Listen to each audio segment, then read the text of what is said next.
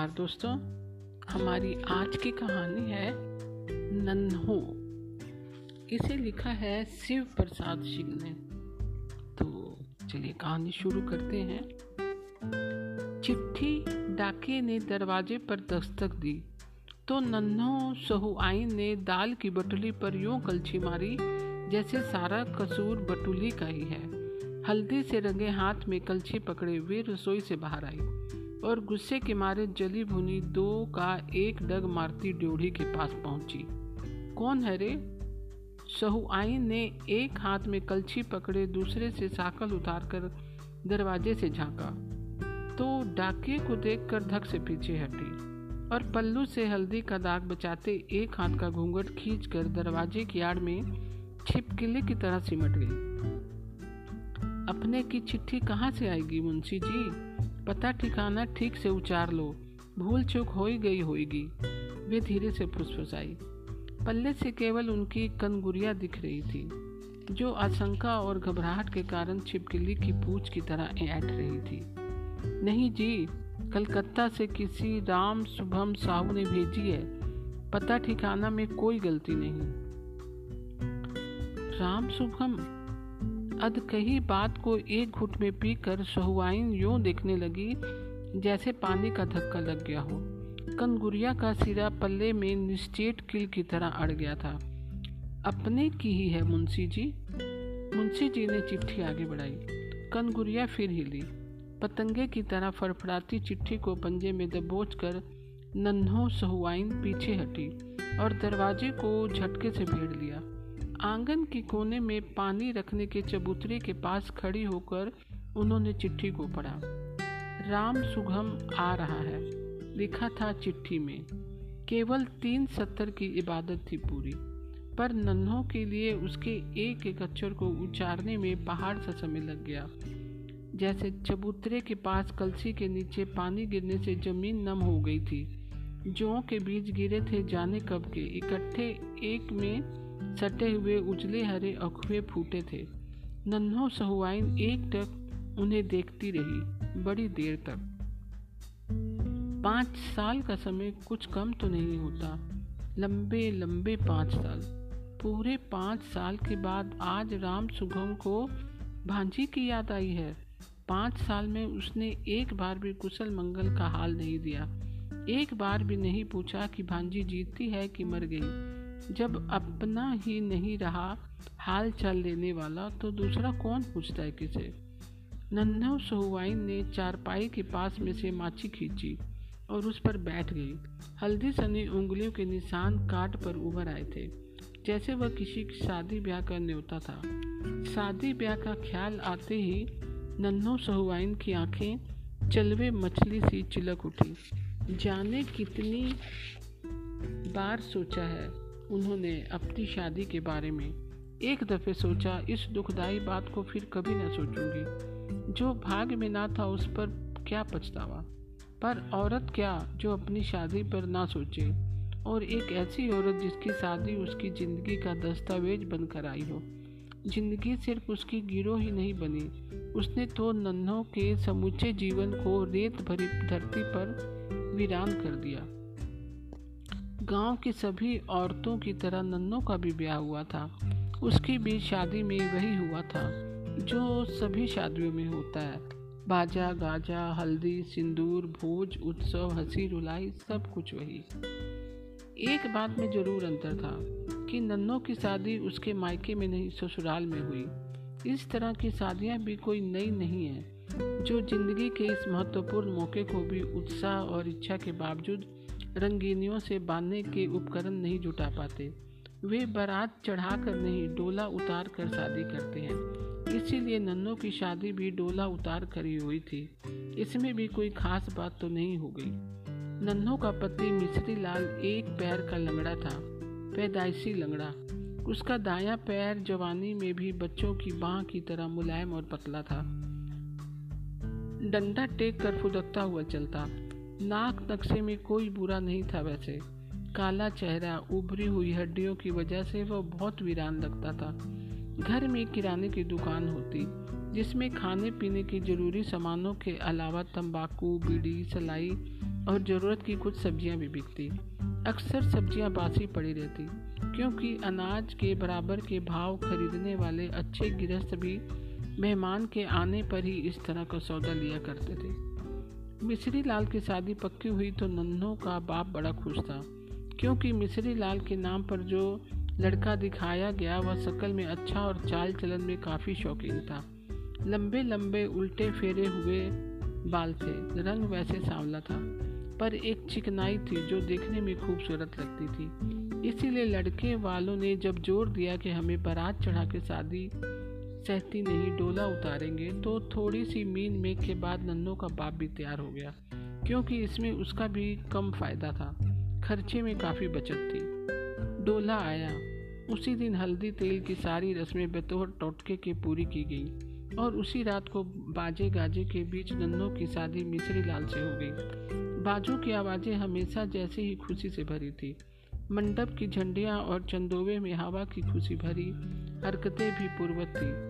भट्टिनों ने मंगल गीतों में राम और सीता का ब्याह का भी वही पवित्र गीत गाया था। पर नन्हो अपने हाथ भर के घूंघट के नीचे आंसुओं को सुखाने की कितनी कोशिश कर रही थी। इसे किसी ने न देखा था। एक भारी बदसूरत पत्थर को गले में बांधे वह वेदना और पीड़ा के अछोर समुद्र में उतार दी गई, जहाँ से उसकी शिष्कियों की आवाज़ें भी शायद भी सुनाई पड़े। कहो भौजी, बाबा ने देखा तो मुझको। पर शादी हुई मिश्री भैया की। राम शुभम ने दूसरे दिन कोने में बैठी नन्नों से मुस्कुराते हुए कहा, अपना अपना भाग है। ऐसी चाँद सी बहू पानी की किस्मत मेरी कहाँ? भौजी मज़ाक के लिए बनी है, पर ऐसे मज़ाक का भी क्या जवाब? नन्हों की आँखों में झर झर आँसू गिरने लगे, जिन्हें वह पूरे 24 घंटे से लगातार रोके हुए थी। राम शुभम बिल्कुल घबरा गया। उसने दुखी करने के लिए ही चोट की थी, पर घायल सदा पंख समेटे शिकारी के चरणों में ही नहीं गिरता। कभी कभी खून की बूंदें भी गिरती हैं और पंछी तीर को सीने में समाई ही उड़ता जाता है। ठीक कहा लाला तुमने अपना अपना भाग्य ही तो है, नन्हू ने कहा और चुपचाप पलकों से आंसुओं की चट्टानों में ठेलती रही। राम सुभंग मिश्री लाल का ममेरा भाई है, अक्सर वह यहीं रहता। एक तो इसलिए कि उसे अपना घर पसंद न था। बाप सख्ती से काम कराता और आना कानी की तो बूढ़े बाप के साथ दूसरे भाइयों का मिला जुला क्रोध उसके लिए बहुत भारी पड़ता।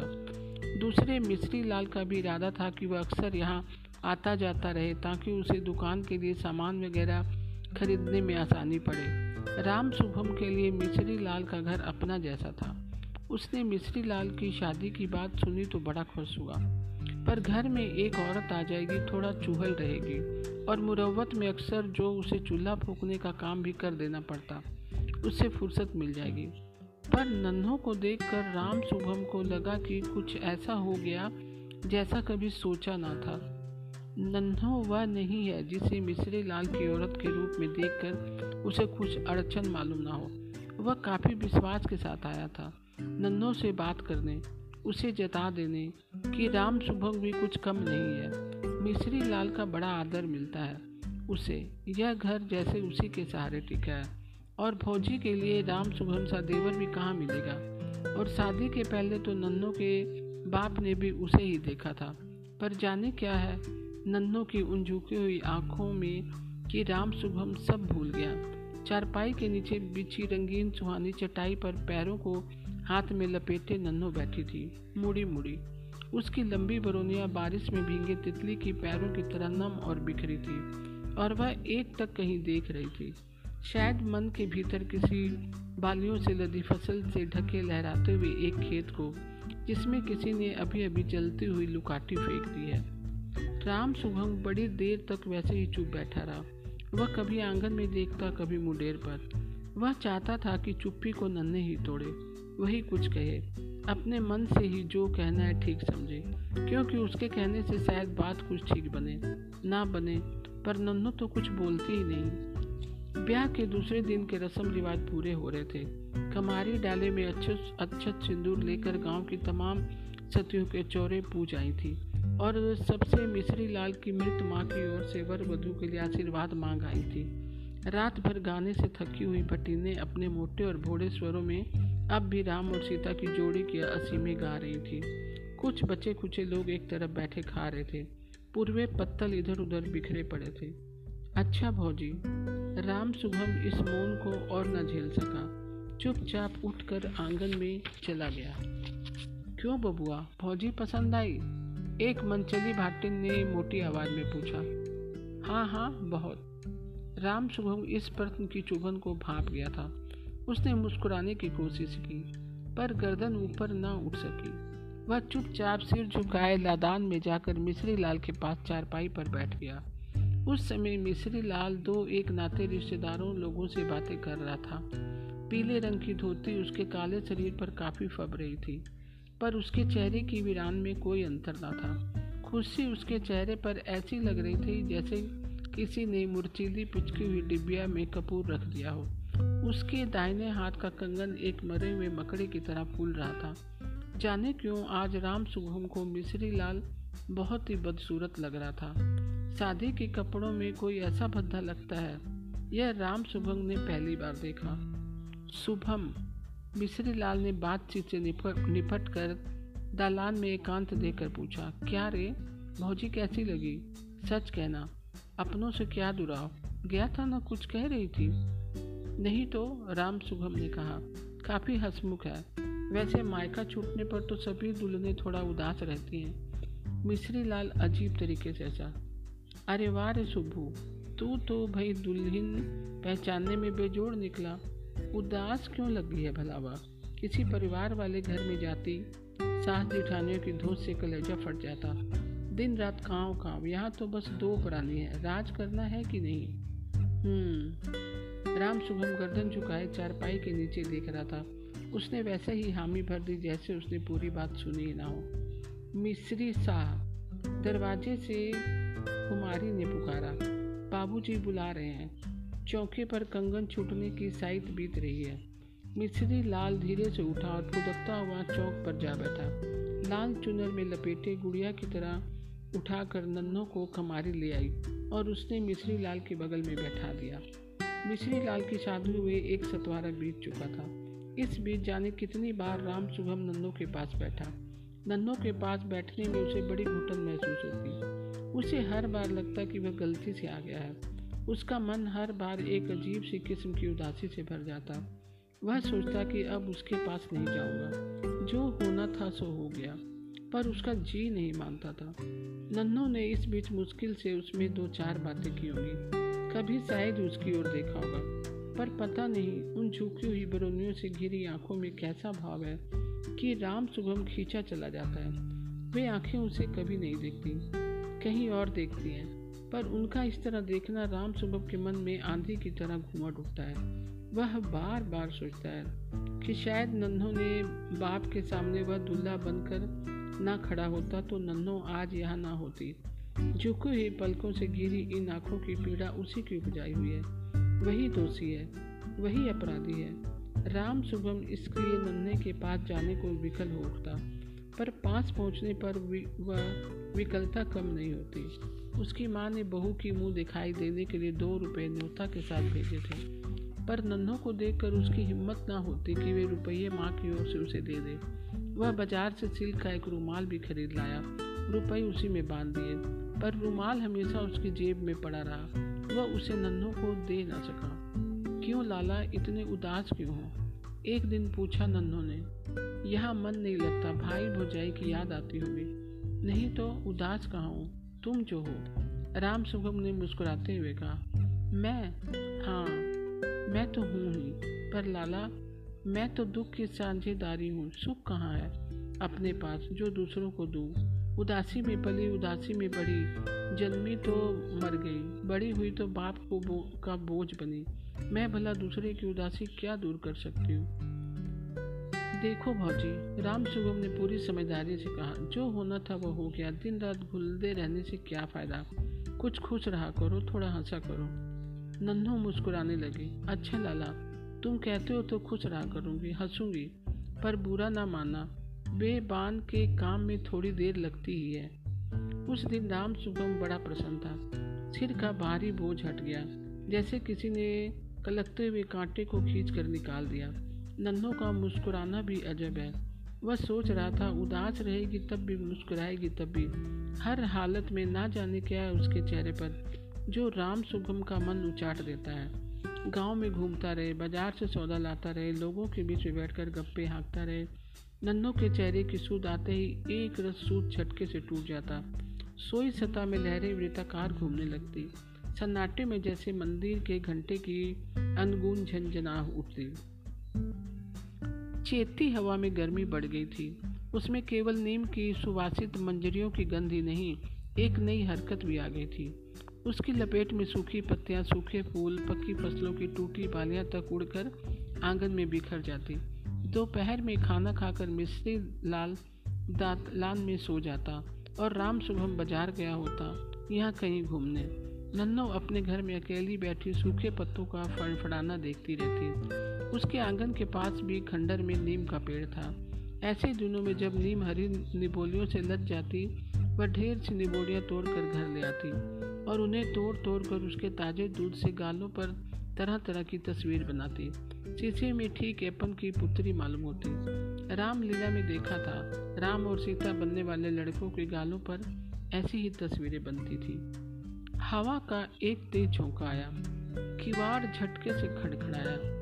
देखा, सामने राम सुगम खड़ा था, मुस्कुराता हुआ। भौजी, वह पाँच की चार पाई पर बैठ गया। एक गिलास पानी पिला दो, बड़ी प्यास लगी है। कहाँ गए थे इतनी धूप में? नन्हों उठी और आँगन के कोने में चबूतरे पर रखी गगरी से पानी ढालकर ले आई। जाने क्या हो गया उस दिन? राम शुभम को उसने गिलास के साथ ही नन्हों की बाह के दोनों हाथों को पकड़ दिया एक झटके के साथ बाह कापी और सांप की तरह ऐट कर शुभम के हाथों से छूट गई। गिलास थप की आवाज़ के साथ ज़मीन पर गिर गया। शर्म नहीं आती तुम्हें?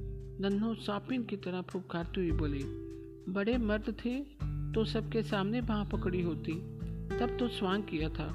दूसरे के एवज बने थे, सूरत दिखाकर ठगहारी की थी। अब दूसरे की बहू का हाथ पकड़ते शर्म नहीं आती? मैं तो भोजी तुम्हें यह देने आया था। राम सुगम ने रुमाल निकाला, जिसकी खूट में दो रुपए बंधे थे। क्या है यह? नन्नू ने गुस्से में ही पूछा, मुँह दिखाई के रुपए? कई बार सोचा देने को, पर दे ना सका। उसने रुमाल वही चार पाई पर रख दिया और लड़खड़ाता हुआ बाहर चला गया। सारा आँगन झूले की तरह डोल रहा था। गाँव की गलियाँ, दरवाजे जैसे जैसे उसकी ओर घूर रहे थे। उसी दिन वह अपने गाँव चला गया। दो महीने बीत गए। राम शुभम का कोई समाचार न मिला। मिश्री लाल कभी उसकी चर्चा भी करता तो नन्हों को चुप देख एक दो बातें चलाकर मौन हो जाता। दुकान के लिए सारी ज़रूरी चीज़ें राम शुभम ही खरीद कर लाता था। उसके ना होने से मिश्री लाल को बहुत तकलीफ़ होती। किसी लद टट या बैल वाले से सामान तो वह मंगवा लेता, पर चीज़ें मन माफिक नहीं मिलती। और उसके साथ बाज़ार जाकर चीज़ें खरीदने में उसे काफ़ी दिक्कत भी होती। दोपहर के वक्त जबकि सूरज सिर पर तपता था, लू में डंडे के सहारे टिकता पसीने से लथपथ किसी तरह वह घर पहुँचा। इस तरह की आवाजाही में एक दिन उसे लू लग गई और वह बिस्तर पर गिर पड़ा। नन्हों ने आम के पने पिलाए, हाथों और पैरों में भूने आम की लुगदी भी लगाई, पर ताप कम न हुआ। पीड़ा के मारे वह छटपटाता रहा। नन्हो घर से निकली ना थी। किसी से मदद मांगना भी मुश्किल था। उसने कमारी को बुलाकर राम शुभम के गाँव भेजा। कहलाया कि कुछ सोचने विचारने की ज़रूरत नहीं है। खबर मिलते ही जल्दी से जल्दी से चले आवे। तीन चार घड़ी रात गए, राम सुगंग मिश्री लाल के दरवाजे पर पहुँचा तो वहाँ काफ़ी भीड़ थी। भीतर औरतों के रोने की चित्कार गूंज रही थी। बाहर मिश्री लाल का शव रखा था। नन्हो विधवा हो चुकी थी। राम सुबह मिश्री लाल के क्रियाक्रम में लगा रहा। नन्हो ने उसे कुछ कहने की उसे फुर्सत ही ना मिली। कभी सामने नन्नो दिख भी गई तो इसमें इतना साहस ना होता कि वह संतावना के दो शब्द भी कह सके। कांच की चूड़ियाँ भी किस्मत का अजीब खेल खेला करती हैं। नन्नो जब इन्हें पहनना नहीं चाहती थी, तब तो ये ज़बरदस्ती उसके हाथ में पहनाई गई थी। और अब जब वो उसे उतारना नहीं चाहती तो लोगों ने ज़बरदस्ती हाथों से उतरवा दी। कार परोजन के घर में इतनी फुर्सत मिलती तो वह अपनी उसी सुहागी चटाई पर बैठे हुई चुपचाप आँगन में देखा करती। राम शुभम उसके इस देखने के ढंग से इतना परेशान हो जाता कि काम काज के बीच में ही नन्हों की वे तिरती आँखें उसके हृदय को बेंधने लगती। आँगन में इधर उधर आने जाने में वह घबराता। कहीं नन्हों पर नज़र न पड़ जाए। इसलिए गाँव के दूसरे लोगों को काम सौंप कर वह बाहर के कामों में सुबह से शाम तक जुटता रहता। क्रियाक्रम बीत जाने पर वह घर में कम ही बैठ पाता। अक्सर सौदा सामान खरीदने बाज़ार निकल जाता। खाली रहा तो गाँव के किसी दरवाजे पर बैठा दिन गुजार देता। कई महीने बीत गए, बरसात आई और गई, पानी सूख गया, बादलों का गिरना बंद हो गया। बौछारों से टूटी जज्जर दीवारों के घाव भर गए। नई मिट्टी से सज सवर कर वे पहले जैसी ही प्रसन्न मालूम होती। ऐसा लगता था जैसे इन पर कभी बौछार की चोट पड़ी ही ना हो, कभी इनके तन पर ठेस लगी ही ना हो। उस दिन चमटोली में गादी लगी थी। कार्तिक की पूनों को हमेशा यह गादी लगती। बीच चौकी पर सतगुरु की तस्वीर फूल मालाओं से सजा कर रखी हुई थी। अगरबत्तियों के धुएँ से चमरोटी की गंदी हवा भी खुशबूदार हो गई थी। कीर्तन मंडली बैठी हुई थी। गाँव की औरत, बुढ़े बच्चे इकट्ठे होकर भजन सुन रहे थे। जड़ तुम बांधे, मोह फास, हम प्रेम बंधन तुम बांधे। अपने छूटन की जतन करो हम छूटे तुम आराधे जो तुम गिरधर तो हम मोरा, जो तुम चंदा हम भय चकोरा। माधव, तुम तोरो तो हम नहीं तोरे, तुम सो तोरी कवन संजोरे काफ़ी देर तक कीर्तन चलता रहा। नन्हो लौटी तो उसके मन में रेदास के गीत की पक्तियाँ बार बार गूंजती। जो तुम तोड़ो तो हम ना ही वह धीरे धीरे गुनगुना रही थी। दलान का दरवाज़ा राम सुगम ने बंद कर रखा था। साकल खटखटाई तो उसने आकर दरवाज़ा खोला। इतनी रात को तुम्हारी इस तरह गली गली घूमना ठीक नहीं है भौजी। जाने कहाँ का साहस आ गया था उसे। राम सुगम दरवाज़ा बंद करते हुए बोला हम्म नन्हों ने और कुछ ना कहा। मैं तुम्ही से कह रहा हूँ। नन्नो एक झटके के साथ घूमी। राम सुगम के चेहरे पर उसकी आँखें इस तरह टिकी थी, मानो बेघर भीतर घुस आई हो। इतनी कलक होती है तो पहले ही ब्याह कर लिया होता। इस तरह डांट रहे हो लाला, जैसे मैं तुम्हारी जोरू खबरदार, फिर कभी आँख दिखाई तो। राम सुगम माथा पकड़ बैठ बैठ गया। गुस्से और गलानी के मारे उसका सारा बदन जल रहा था। पर मुँह से एक शब्द भी ना निकला। उसने चादर खींचकर मुँह ढक लिया और भीतर ही भीतर उफनता उबलता रहा। और तब से पाँच बरस बीत के आज पहली बार राम सुबम की चिट्ठी आई। कि वह कलकत्ता से गाँव आ रहा। है ये पाँच बरस जाने नन्नू ने कैसे बिताए? राम सुबह उसी रात लापता हो गया था। रोते रोते नन्नू की आँखें सूझ गई। मेरा कोई ना होगा। मैं अकेली रहने के लिए ही जन्मी हूँ। वो अपने को धिकारती गलपती कभी मन पूछता, पर इसमें मेरी क्या गलती थी? मैं तो गादी देखने पर चली गई थी। कौन नहीं गई थी वहाँ? मैंने क्या कर दिया था ऐसा? हाँ गलती ज़रूर थी कि मैं विधवा हूँ। उत्सव तमाशा मेरे लिए नहीं है। बबुआ नहीं है क्या? दूसरे दिन शाम को कमारी ने पूछा, देखो दुल्हन, मेरी बात मानो। सुगम से ब्याह कर लो। तुम्हारी जात में यह मना भी नहीं है। कब तक ऐसे रहोगी? चुप रह नन्नू ने उसे वरज दिया था। दूसरे ही क्षण वह शर्म से गड़ गई थी। जाने क्यों लोग मन के छुपे राज को भाप लेते हैं। जिसे जितना छुपाओ उसे उतनी ही जल्दी लोग खींच कर सामने कर देते हैं। छुप तो रहूँगी दुल्हन, पर पछताओगी ऐसा दूल्हा हाथ ना आएगा। वह ज़िंदगी भर तुम्हारे लिए कुआरा नहीं बैठा रहेगा। ऐसा मौका हमेशा नहीं आता। तुम्हारे बाबूजी ने तो उसी को देखा था। मिश्री लाल से तो ब्याह धोखे से हुआ। मैं कहती हूँ, चुप कर, नन्हों की आँखें डबडबा आई। जिनकी जिंदगानी में धोखा ही लिखा, उसे कौन मेट सकता है? कमारी सक पकाकर चुप हो गई। आंसुओं की धार संभालना उसके बस के बाहर था। वह चुपचाप दरवाज़ा बंद कर चली गई। नन्हो चाची नन्हो चाची, दुकान से कोई लड़का चीख रहा था। नन्हो माची पर से उठी और दुकान की ओर लपक चली। क्या है रे? क्यों चीख रहा है से ये देखो, किसना बेर लेकर भाग रहा है? जन्नू ने खिलाते हुए कहा। वह ललचाई आँखों से लाल लाल बेरों से भरी टोकरी को देख रहा था। अच्छा भाग रहा है? तो भागने दे, तू भी ले और भाग जा। हल्ला मत मचाओ यहाँ। लड़के जेबों में बेर भरे खिलखिलाते हुए बाहर चले गए। नन्नू ने दरवाज़ा बंद कर दिया और रसोई में चली गई।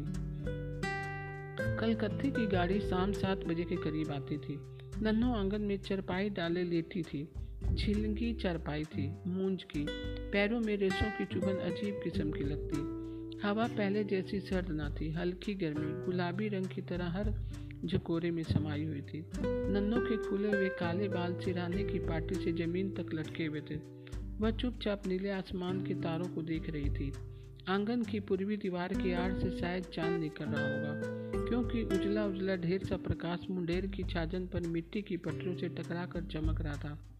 साकल, खिड़की, भौजी, नन्नू ने दरवाज़ा खोला। शुभम था सामने। अंधेरे में वो उसे देखती रही। आ जाओ। पंखुड़ियों की चिटकने जैसी आवाज़ सन्नाटे में उभर कर खो गई। दोनों बिल्कुल खामोश थे। राम सुगंग आँगन की चरपाई पर आकर बैठ गया। एक अजीब सन्नाटा दोनों को घेरे बैठा था। खा पी कर राम सुगर जब सोने के लिए अपनी चारपाई पर गया तो माछी खींच कर नन्नो उसके पास ही बैठ गई। क्यों बाबू? बहुत दिनों के बाद सुध ली नन्नू ने बात शुरू की। बहुत दुबले हो गए हो, बीमार तो नहीं थे? नहीं तो राम सुगम बोला। पाँच साल तक तो भुलाने की कोशिश करता रहा भौजी, पर भूलता नहीं। मैंने कई बार सोचा कि चल कर तुमसे माफ़ी मांग लूँ, पर हिम्मत ना हुई। अब कि मैंने तय किया कि जो कहना कह ही मैंने अनजाने में गलती कर दी थी भौजी। मैं नहीं जानता था कि मेरी तनी सी गलती इतना बुरा फल देगी। मैंने जो कुछ किया मिश्री भैया की खुशी के लिए किया। पर कसूर तो है ही, चाहे वह जैसे भी मन से हो। राम सुभव ने ज़मीन पर देखते हुए कहा, मेरे कसूर को तुम माफ़ कर सकती हो। कसूर कैसा, लाला? तुम जिसे कसूर कहते हो, वह तो मेरे भाग का फल था। तुम समझते हो कि बाबूजी को कुछ नहीं मालूम था। मालूम तो उन्हें तभी हो गया था जब डोला भेजने की बात हुई। बिगड़ने वाली बात को सभी पहले से जान लेते हैं। जिनके पास बल है, उसे नहीं होने देते। जो कमज़ोर है, उसे धोखा कहकर छिपाते हैं। बाबू को सब मालूम हो गया था, पर अच्छे घर वर के लिए जो चाहिए वह बाबू कहाँ से लाते? इसमें तुम तो एक बहाना बन गए। तुम्हारा क्या कसूर इसमें? नन्नू ने आंचल से आँखें पूछ ली। राम सुगम बेवकूफ़ की तरह आँखें फाड़ फाड़ कर अंधेरे में नन्नू को देख रहा था। अच्छा बाबू, थके हो, सो, सवेरे फिर बात कर लूँगी। नन्नो उठकर अपने घर में चली गई। राम सुगम तीन दिन तक रहा। तीन दिनों में शायद ही वह एक दो बार गाँव में घूमने गया। दिन रात नन्नों से बातें करना उसका काम था। दुनिया भर के बातें, कलकत्ता की, बाप की, माँ की, भाइयों की, भौजाइयों की, नन्हो राम सुगम को एकदम बदली हुई लगती। उसकी आँखों में पहले जैसी तीखी चमक ना थी। उसके स्थान पर ममता और स्नेह का जल भरा था। अब वह एक तक सुनसान कोने को नहीं देखती थी, पर बरौनियों में नमी अब भी पहले जैसे ही थी। नन्हों को इस नए रूप में देखकर शुभम का मन नई आशा से भरने लगा। तो क्या यह सच हो जाएगा? क्या भाग्य की गणना गणना फिर सही हो जाएगी? पर नन्नों से कुछ कह पाना उसके लिए सदा ही कठिन रहा। वह आज भी पिछली दो घटनाओं को भूला नहीं था, पर नन्नो भी तो ऐसी पहले न थी। आज नन्नो को फिर पुरानी बातें याद आई। रेदास के गीत की वह पाँच जाने फिर क्यों बार बार याद आने लगी? जो तुम तोड़ो तो हम नहीं तोड़े, तुम सो तोड़ो कवन सो जोड़े। वह खुश है, प्रसन्न है, पर राम सुगम को चैन नहीं। शायद चलने की बात करूँ तो वह कुछ खुल कर कहेगी। इसी आशा से वह उस दिन सुबह ही सुगम से कहा भौजी अब मैं गाँव जाऊँगा। आज रात वाली गाड़ी से। क्यों बाबू? मन नहीं लग रहा। मन तो लग रहा है, पर अच्छा ठीक है। राम सुगम इस उत्तर से कुछ ना समझा। वह मन मारे अपने कमरे में बैठा रहा। शायद चलते वक्त कुछ कहे। शायद फिर लौट आने के लिए आग्रह करे। शाम को अपना सामान बाँध कर जब शुभम तैयार हुआ तो नन्नो अपने घर में से निकल कर आई। तैयार हो गई लाला। हाँ नन्नू ने आंचल से हाथ निकाल कर राम सुगर की और हाथ बढ़ाकर कहा, यह तुम्हारा रूमाल है लाला। राम सुगम की काट की तरह निश्चेत हो गया, पर इसे तो मैंने मुँह दिखाई में दे दिया था, भाभी। बाबू ने तुम्हारा मुँह देखकर मुझे अनदेखा सुहाग सौंपा था। तुम्हारी माँ ने उसी के अमर रहने के लिए रुपए दिए थे। आशीर्वाद में। बड़ों ने जो दिया, उसे मैंने माथे पर ले लिया। मैं कमज़ोर थी बाबू, भाग्य से हार गई। पर आज तो मैं अपने पैरों पर खड़ी हूँ। आज तुम मुझे हारने मत दो। तुम्हारा रुमाल मेरे पाँव बाँध देता है। लाला, इसी से लौटा रही हूँ। बुरा ना मानना। राम सुगम ने धीरे से रुमाल ले लिया। नन्नो उसका जाना भी देख न सकी। आँखें जल में तैर रही थी। दिए की लो जटामासी के फूल की तरह कई फाकों में बट गई। नन्नू ने किवाड़ तो बंद कर लिया, पर सांकल ना चढ़ा सकी। तो दोस्तों, आज की कहानी आपको कैसी लगी? मैं कल फिर एक नई कहानी के साथ उपस्थित होंगी तब तक के लिए नमस्कार दोस्तों।